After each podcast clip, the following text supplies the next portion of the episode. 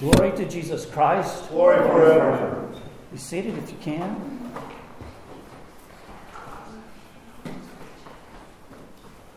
Many years ago, when my children were young, we uh, were looking for an outing, and we took them down to just outside of Sweetwater, Tennessee, uh, to the thing that I think is called something like the Underground Sea or something like that. The Lost Sea, yes, the Lost Sea. And it's, it's, it is underground, it's in a big cave, and uh, it's a big lake in a cave.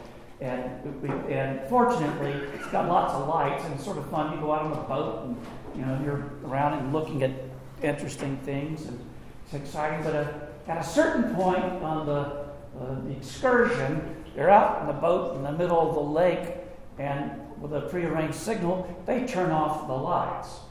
And uh, you ain't seen dark until you've been in a cave. There is no light. No light gets there at all. There's, you know, any number of feet of Tennessee limestone between you and the light, and you don't see anything. Uh, it's very dark. You hold your. They have you. You've been there. Uh, no, but I've been to a cave in the Smoky Mountain, and they turned off lights right by a big fall down. Oh, that would be scary. Have you been? You've been to one of them too? Yep, I have And to. when they turn out the lights, they tell you put your hand in front of your face, and you really can't see your hand in front of your face. Uh, what's really frightening about, and it is sort of a frightening experience, even if you are sitting in the boat, you know it's all going to be okay, and they're going to turn the lights back on or whatever else. But what's really frightening about it is that, just go with me on this, you cannot see any limits. You can't see anything. You can't see the outline of something. You can't tell where the boat is, your hand is, the water is, the wall is, the way out of here. None of that. You can you can't see any of that. Well, this weekend we commemorate Saint Mary of Egypt. Saint Mary of Egypt, uh, as a young teenager, left home, ran away from home, went to the streets of Alexandria, and sort of begins to make her way in life without any limits. She drank, she partied, she party partied, she really carried on with every man and boy she could find. She was a wild woman. She had no limits.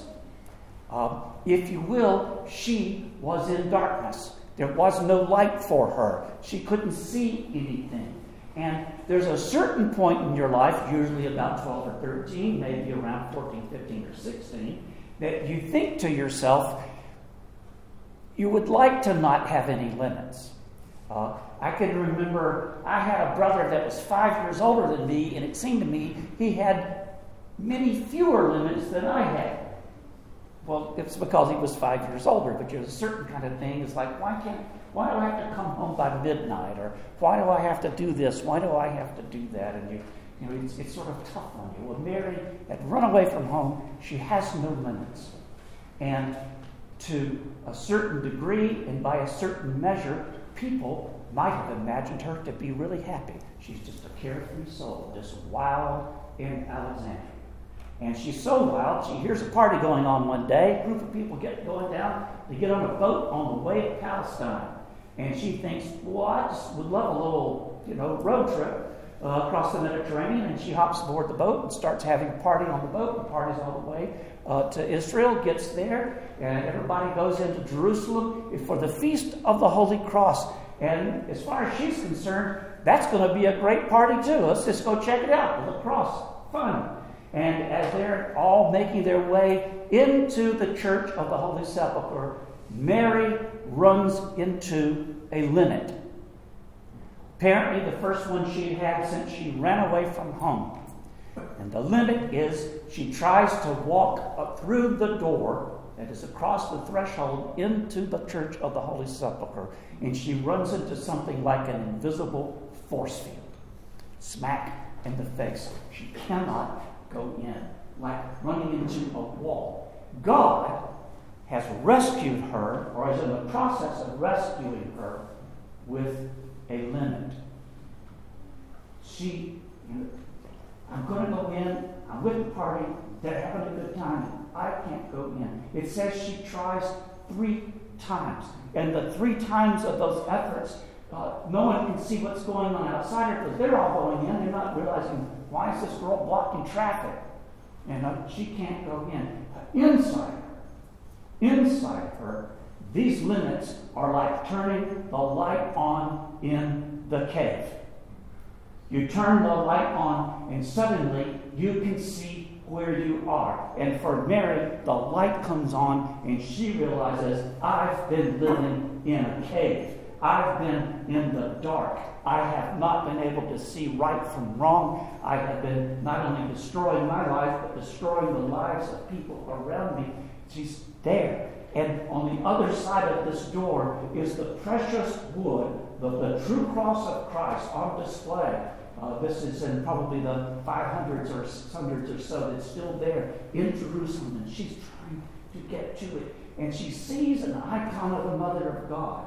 That icon is still in Jerusalem. I've seen it. She calls out to the Mother of God and says, Have mercy on me.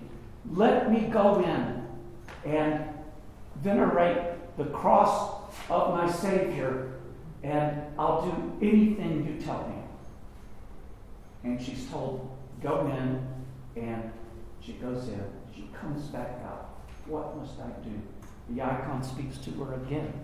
The Mother of God speaks to her and says, Go down and cross the Jordan, and there you will find salvation. Now she walks in the light. She has seen the light of the true cross. She has venerated the cross of Christ. Now she's walking in the light. And she leaves the party girl life that was in the darkness and she goes into the desert. And there for the next 40 some odd years, because we have later her, her own testimony that she gave to the elder Zosimus. She prayed, she sought Christ, she found freedom from the darkness of the uh, of the alcohol she had become addicted to. She found freedom from uh, the desires of her flesh that she had become addicted to.